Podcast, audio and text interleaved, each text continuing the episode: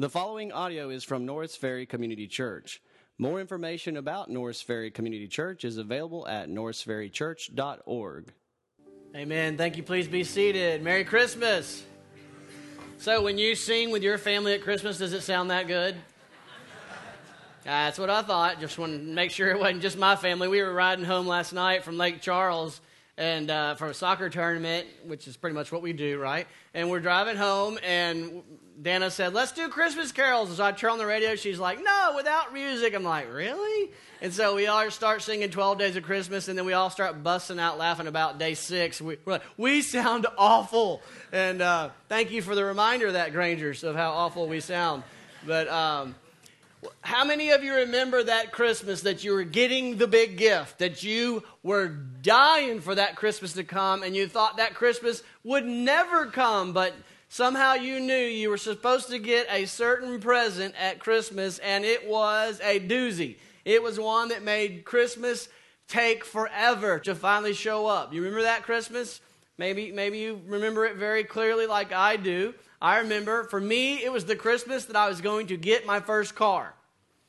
And the way that went down for me was I had to wait a long, long time for my first car because my parents said, You don't get a car until you've completed one year of college and shown that you're going to make the grades. And so in high school, all the other kids were getting their little pretty little cars, and here I was bumming a ride and riding with them. And so every time I got in the car, it was just a reminder of how long it's taking for me to get mine. And finally, I went to my first year, and after my first year, I made the grades, I proved myself. The summer goes by, no car.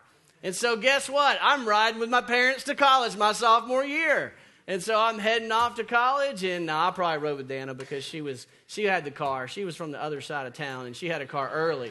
And so um, so I rode with her to college, and um, so I, I, all summer went by, no car before my sophomore year in college. The fall quarter goes by, no car before my sophomore year in college was halfway over. And so then Christmas, I'm like, surely this is it. The new car is going to come, and it better be good because it's been a long wait.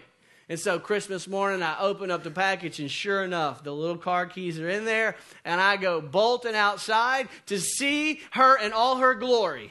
And it was a 1988 Oldsmobile called the Gray Ghost and it was a piece of work. I mean, this car, I eventually needed to get internal windshield wipers because when it rained, I got a foot of water in the floorboards. I never knew where the water came from, but it sat on the floorboards. And in the hot summer days, it would just cook and it evaporate. It had a greenhouse effect. The, the botany lab wanted to study what went on inside my car. And so it was a piece of work. It was the gray ghost, but you know what? It was my car and I was very happy to have it. And even though it did stall out in the middle of the intersection all the time, but it was great. I finally got the long awaited promised gift. Today we see our classic Christmas passage. I don't know where you go when you think of the Christmas story, but we're going to go to the classic Christmas story in Genesis 15. None of y'all thought that, right? Everything goes back to Genesis for me. And so we're going to, I'm just kidding, we're going to have Matthew a little bit, but we're going to see Matthew leads us back to where we've been studying in Genesis. So open your Bibles to Matthew chapter 1, verse 1, and we're going to see the untold Christmas story, the part of the story that I hope that when you leave here today, you will begin to include in your family fireside chats as you read the Christmas story. I want you to cuddle up next to the fire in your pajamas with your kids and start in Genesis 1 and read this long 50 person genealogy. And then they'll all be gone playing on high on sugar by the time you're done. But Matthew 1 1 it is Matthew starts with this phrase. He says, "The book of the genealogy of Jesus Christ." Now this is the Christmas story, but he starts with a genealogy. He says, "Here's the birth line of Jesus Christ, the son of David, the son of Abraham. And so, you and I, we've been on our journey studying the book of Genesis, and we've been right there studying about Abraham and the promise God gave him to have a child. And now Abraham and Sarah were like 80 and 90 years old. And by the time that, actually, it was 89 and 99 years old. By the time they had a kid, it was 90 and 100.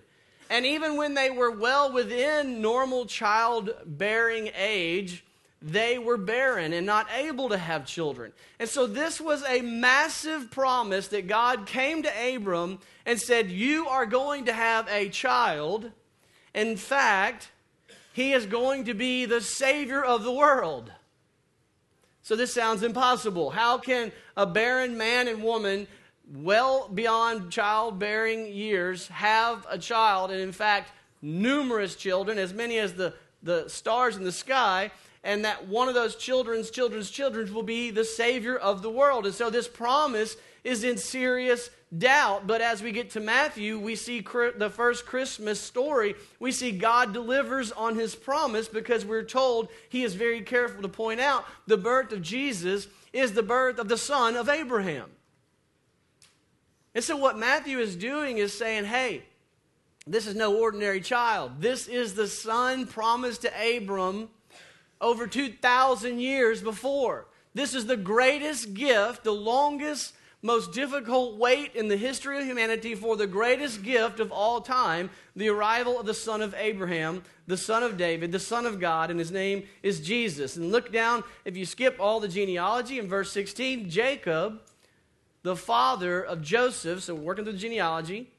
Jacob, the father of Joseph, who's the husband of Mary, of whom Jesus was born, who is called Christ. So, Matthew is connecting the dots for us. The Christmas arrival, the arrival of the promised Jesus, the promised Son, the Christ, the Messiah, the anointed one, the King. He is the son of David. He is the son of Abraham. And he spans the whole quick history of the Bible from Abram on, and he says in verse 17, he does a history of the Old Testament. So all the generations from Abraham to David are 14 generations, and from David to Babylon was 14 generations, and from Babylon to Messiah was 14 generations. He's saying this has been a long time of coming. God promised Abraham thousands and thousands of years ago that his son would be born and he would be the redeemer and the restorer of God's people and God's planet. And he's saying it's been a long wait, but he's finally here. And so Matthew records what we now get to, which is where we usually pick up in verse 18, the traditional part of the Christmas story. But let me encourage you to do something this year. Tell them the untold story. You may not read all the genealogy to them. You may if they're old enough, but just tell them that the Christmas story starts in Matthew 1 1, which points us back to the Christmas story, starts in Genesis. I told you everything goes back to Genesis.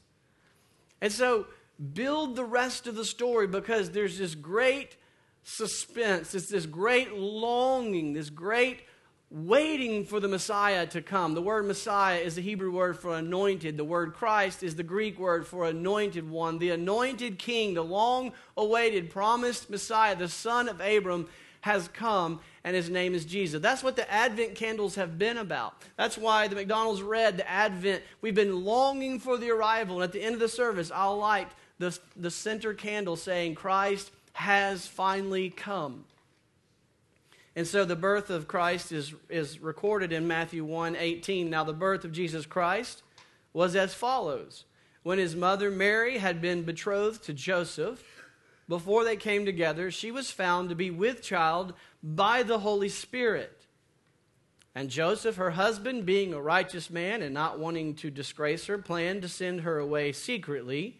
But when he had considered this, behold, an angel of the Lord appeared to him in a dream, saying, Joseph, son of David, do not be afraid to take Mary as your wife, for the child who has been conceived in her is of the Holy Spirit, hence the Son of God.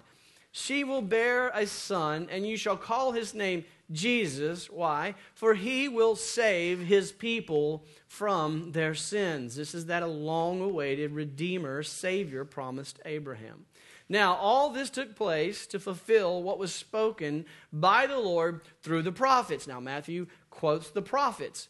Behold, they said, the virgin shall be with child and shall bear a son, and they shall call his name Emmanuel, which translated means God with us. You see how Matthew is taking the Old Testament and showing how Christ fulfills it. Verse 24 And Joseph awoke from his sleep and did as the angel of the Lord commanded him, and took Mary as his wife, but kept her a virgin until she gave birth to a son, and he called his name Jesus.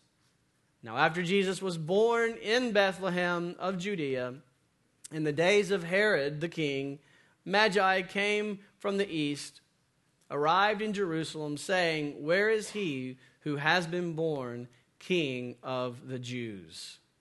So, Matthew is very careful in his record of the Christmas story to give you the backstory, to show you just who Jesus is. I encourage you this Christmas, read all gospel accounts of the story and look at all those titles and references that you normally just kind of breeze by. Why is he called son of David? Why is he called son of Abraham? Why is it mentioned all these places from which and all it's tying it back. He is the fulfillment of the longing of all the Old Testament scriptures.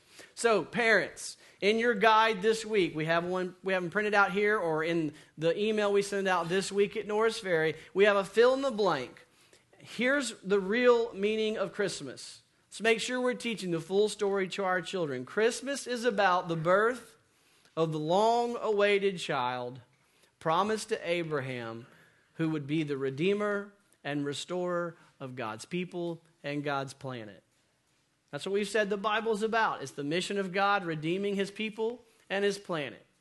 And he does it through the promised son of Abraham. And so Christmas is the arrival of the promised son of Abraham who would be the redeemer and restorer of God's people and God's planet.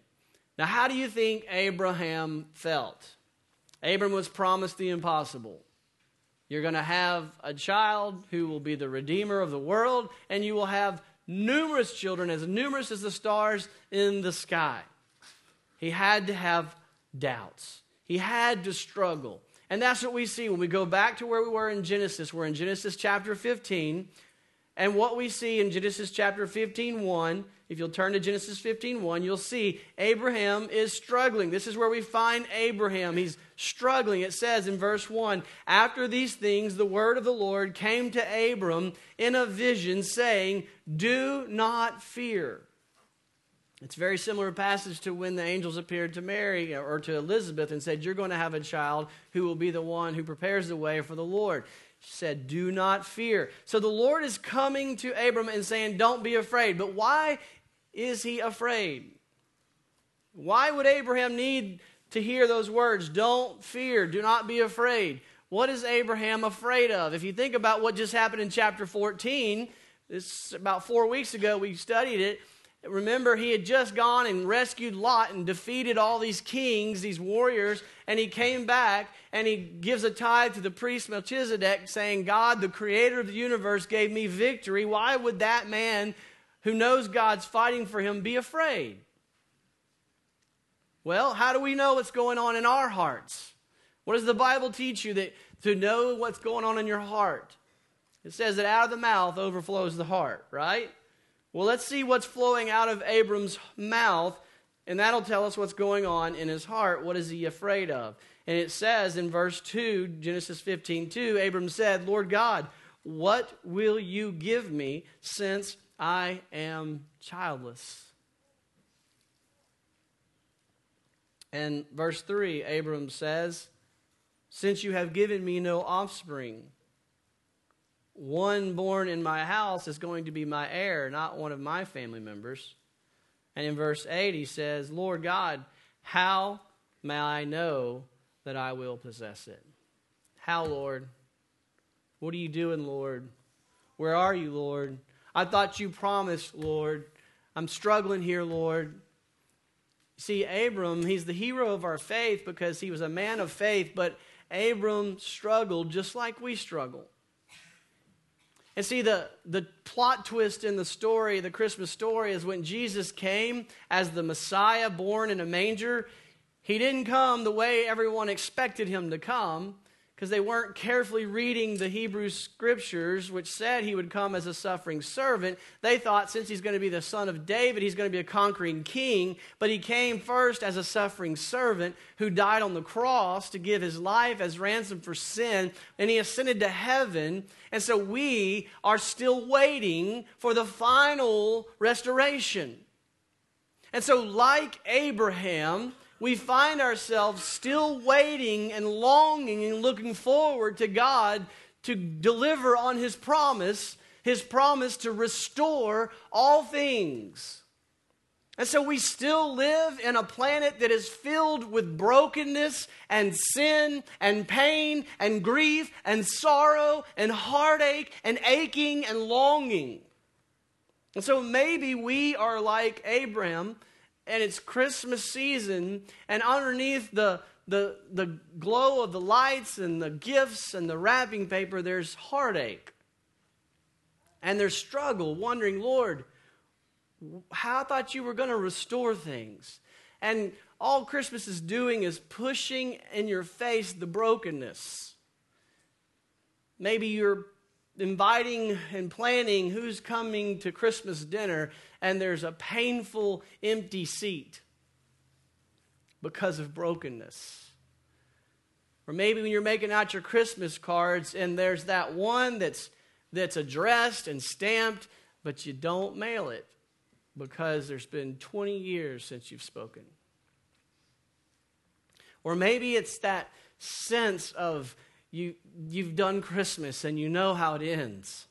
When the last present is open, there's just still that it, lack of satisfaction. It never measures up to what we want because it's brokenness. And so, like Abraham, we have our faith in the one who came, the son of Abraham, the Messiah, but we know we live with brokenness, and perhaps we all need that encouragement this morning, the encouragement that we're going to see the Lord give Abraham. Lord, I pray that you will encourage our hearts this morning the way you encourage Abraham in this text, that you will keep your promise, that restoration is coming, and we can celebrate today our Redeemer. It's in Christ's name we pray. Amen. There's two encouragements that we're going to find in this passage. The first is the person of God, knowing who God is and, and getting to know his faithfulness, his mercy, and his grace should encourage our hearts. And we see beginning again in verse 15, or chapter 15, verse 1, it says, After these things, the word of the Lord came to Abram in a vision. Now, I don't want to skip over that. Think about what this is saying. Who is the Lord? The word of the Lord came to Abram. Who is the Lord? Capital L O R D, Yahweh. Who is that? You've been getting to know him in your study of Genesis. What does Genesis 1 tell you about who he is? Who is he? He's the creator of the universe. He's the one who spoke humanity into existence. He's the one that has all the power at his disposal. The one who has every right to be far removed and transcendent and tell his people, flick them away because they sinned against him. And what do we see him doing? He is intimately concerned about Abram's struggle. He comes to Abram because he knows he's having a difficult day and he says, How are you doing, Abraham? That's the kind of God we serve. That's the kind of God we worship. He is the transcendent one, creator of the universe, yet he is personal and immanent and knows the pain in your heart at Christmas and knows the brokenness that you want repaired and knows the longing in your heart for restoration and redemption and he comes to you. He leans in, he gets intimate to minister to our pain. And what does he say to him? He says, Do not fear, Abram. I am. I am a shield to your reward. I am a shield to you. Your reward shall be very great. That's written in poetic Hebrew poetry, and there's wonderful symbolism. But the point is, what he's basically saying is do not fear the failure of my promised reward. The promised reward of a of a Christmas child, a redeemer, a savior, one who will restore and fix all the brokenness and all your pain and all your struggles, and who will restore what was lost, the paradise we see in the garden before sin entered the world. Do not fear, I will bring about restoration and redemption. I am the shield going before you. I will make sure it happens. I will keep my promises. I will minister to you. You can count on me, God says. I am your great reward. I am your shield. I'll make sure it comes about. And so, the first encouragement we see in this text is just the very person of God, who He is. He is good, He is gracious, He is kind, He is merciful, and He's the all powerful one. And so, you have a God who is not only willing to minister, to redeem and restore, but he is able to redeem and restore. We should cry this Christmas with the psalmist 18:2 when we hurt, when we long for something more, when we when we hurt over that broken relationship. We should take refuge in the person of God, Jesus Christ. Listen to the psalmist, "My God, my rock in whom I take refuge. This is your prayer at Christmas when you are struggling. My shield. Jesus, you're the horn of my salvation. Jesus, you are my stronghold. Let that be your encouragement. Don't put your hopes of don't, let, don't, think that, that anything that you can experience in this world is going to satisfy and fix the brokenness. No present can do that. No holiday activity, no relationship that you're longing for. Though all those are gifts, they're not going to solve the problem. Only Jesus can. And He promises there's a final restoration that is coming, and you can count on it. In Ephesians 6, Paul tells us take up the shield of faith with which you will be able to extinguish all the flaming arrows of the evil one. Whatever is coming at you this Christmas, the shield of faith is Christ. He is the shield. It's not a shield of works, it's not a shield of positive thinking, it's a shield of faith, and that's shield of confidence in Christ. That He is the one who will be your Redeemer and restore you.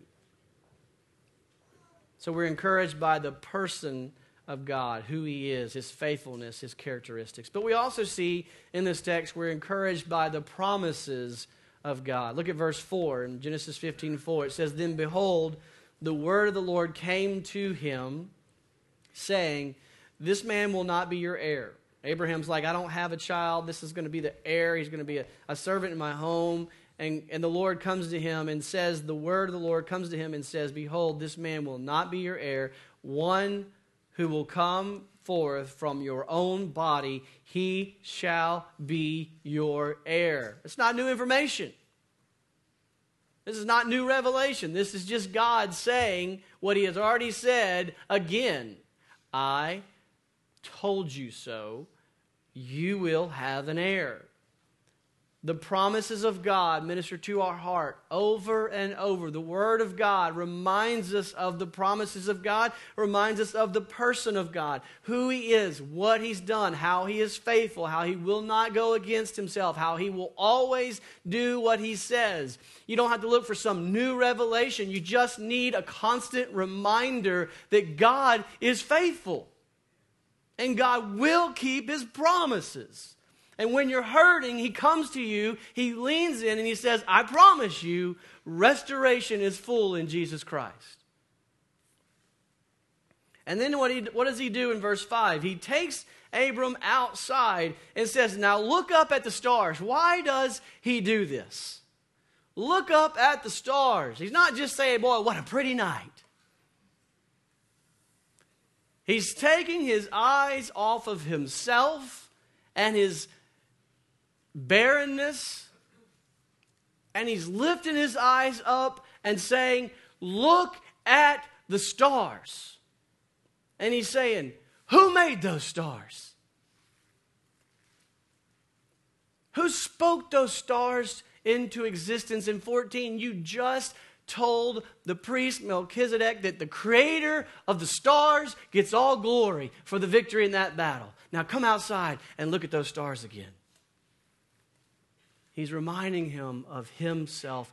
God is saying, Look at me, look at my power, look at my strength, look at my faithfulness. I am the one who spoke those stars into existence. And then, having reminded him of this, look to the heavens, count the stars. If you are able to count them, which you're not, because you are futile, you are finite, but I am God. And he says, and he says to him, Count those stars, so shall your descendants be. Take it to the bank, is what he's saying. Why? Not because you, Abraham, because if it was up to you, you're right. You'd have every reason to worry, but it's up to me, God says. I made my promise, I will keep it. The Lord encourages him. The Lord strengthens him. The Lord emboldens him by saying, Don't look at your own limitations. Don't look at your own brokenness. Don't look at what's going on around you. Lift your eyes up. Get back into the Word of God. Remember my promises. Remember my faithfulness. Once again, let Christmas be for you the same reminder that God loves you God delivered on his promise 2,000 years ago, which came 2,000 years after his promise to Abram. Though you wait, and though you long, and though your heart still aches, and though you still experience brokenness, Jesus is coming again. We need that reminder. Psalm 147 4 He counts the numbers of the stars he gives names to all of them. That's crazy. God names the stars, every one of them. Isaiah 40, 26. Lift up your eyes on high and see who has created the stars. Let Christmas be that lifting up of your eyes and look at the stars and remember who created those stars. See that He created the stars, Isaiah says, the one who leads forth their host by number. He calls them all by name. And because of the greatness of His might and the strength of His power, not one star is missing. That's the immanence of God. Not one heartache goes unnoticed. So shall your descendants be. Your redemption, your restoration is coming. And let Christmas be the deposit that guarantees that day. So, what effect did this have on Abram? How did Abram respond? Genesis 15 6. What does it say in Genesis 15 6? Abram believed the Lord, and the Lord counted it to him as righteousness. That's, that's the glorious gospel promise. Abram believed God would redeem and restore through the son of his own, uh, the line of Abraham. And God said, I give you right standing with God. That's the gospel. You are made right with God as a gift. It's like, it's like the best gift card you ever got. You didn't buy it, you didn't earn it, you didn't pay for it. You just got the card, they gave it to you, and you swipe it, and it's been paid for. It's all already been accredited to your account. You get credit for Jesus' perfections. You get credit for that. You say, Well, you don't know what I did last weekend. You get credit for Jesus' perfections. I don't care if you are barren of spiritual righteousness. That's not in the formula. You get credit for Jesus' righteousness. And upon realizing that, you then say, I don't want to live like that anymore. I don't want to be, that's not who I am. That behavior is not who I am as one who has been declared righteous as a gift from God. So Abram believed, and it was credited to him as righteousness. Paul, the apostle Paul in Romans 4:21 looks back on that text and talks about it for us. And he says, Abram, when it, when it says he believed God and it was credited to him as righteousness, the apostle Paul says, Abram was fully convinced. This is Romans 4:21. Abram was fully convinced that God was able to do what he promised. Where's the work? God's doing the work. What's Abram doing? Saying, I can't work. But God is able to do what he promised. Abram's simply convinced that God is faithful to keep his promise to redeem and restore through the child of Abraham. Verse 22, Paul says, That is why his faith was counted to him as righteousness. And then he explains, talking to us, he says, But those words, it was counted to him as righteousness, were not written just for him, but also for us. It'll be counted to us who believe in him who was raised from the dead, Jesus our Lord, who was delivered up for our trespasses and raised for our justification. So Paul explains the full meaning of Christmas, the full story is that what we see about Abram, that God promised Abram a child who would redeem the world from sin and destruction and restore the paradise that was lost because of sin. It was credited to Abram as righteousness, right standing with God, so that he has restoration. And then Paul says, and the true is same for us as well. If we are fully convinced that God is able to keep his promise to redeem and restore through the son of Abram, then we are credited with Jesus' righteousness. And that means we participate in the final restoration that God says is coming. But we have to wait. We have to wait in faith. Did you know it says in Hebrews 11:3 that Abram died waiting in faith for that day to come. And that should be said of us as well a lot of symbolisms going on in our service today. I want to explain what it is.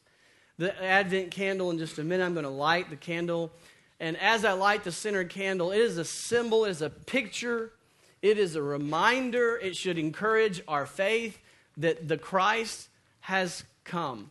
The Advent leading up has been a longing for the arrival of the promised son of Abraham. And on Christmas Day, he came the first time. And for us, he's a reminder of the fact that he is going to come again and he's going to finish the process. Final restoration, final healing of all that's broken. And then we have the Lord's Supper. The Lord, as before he ascended to heaven, went to the cross and ascended, he said, Listen, he was at the dinner table, they had bread, they had wine, and he was talking to him, and he said, Listen, every time you eat of this, remember me. Remember my body that was shed on the cross for you, for your sins. And as you partake of the fruit of the vine, remember my blood that was shed so that you could have right standing with God. And so, if you're not a member here, it's okay to come and partake of the Lord's Supper, but only those who are trusting like Abraham, only in the body and blood of Jesus Christ. Because that's what this act is. It's symbolic of our faith that God is able to do what he promised to save us by the body and blood of Jesus Christ. So, as I prepare the table, I'm going to invite the men to come. I'm going to invite you to go into a spirit of prayer and just ask God to search your heart. Any sin that you have unconfessed, confess it to God. Say, God, I put that on the cross, the blood and body of Jesus Christ, and I'm trusting you forgive me because of that and that alone. And then in a moment, we'll invite you to come, and we'll come. And there's four stations for us. Just come to the one that's most convenient. You can come by rows. You can come by families. If, if you got someone back there that needs to just, just do whatever it takes, get together, and just have a great time of, of remembering the Lord's Supper. Father God, as we enter into a spirit of prayer, as we prepare the tables, Lord, we pray that you will examine our hearts and that we do not take of the Lord's Supper in an unworthy manner, that as we come to the table, it is only by faith in the body and blood of Jesus Christ that we proclaim we are made right with God. Thank you for listening to audio from Norris Ferry Community Church located in Shreveport, Louisiana. Feel free to make copies of this message to give to others, but please do not charge for these copies or alter the content in any way without permission. For more information about Norris Ferry Community Church, please visit us online at norrisferrychurch.org.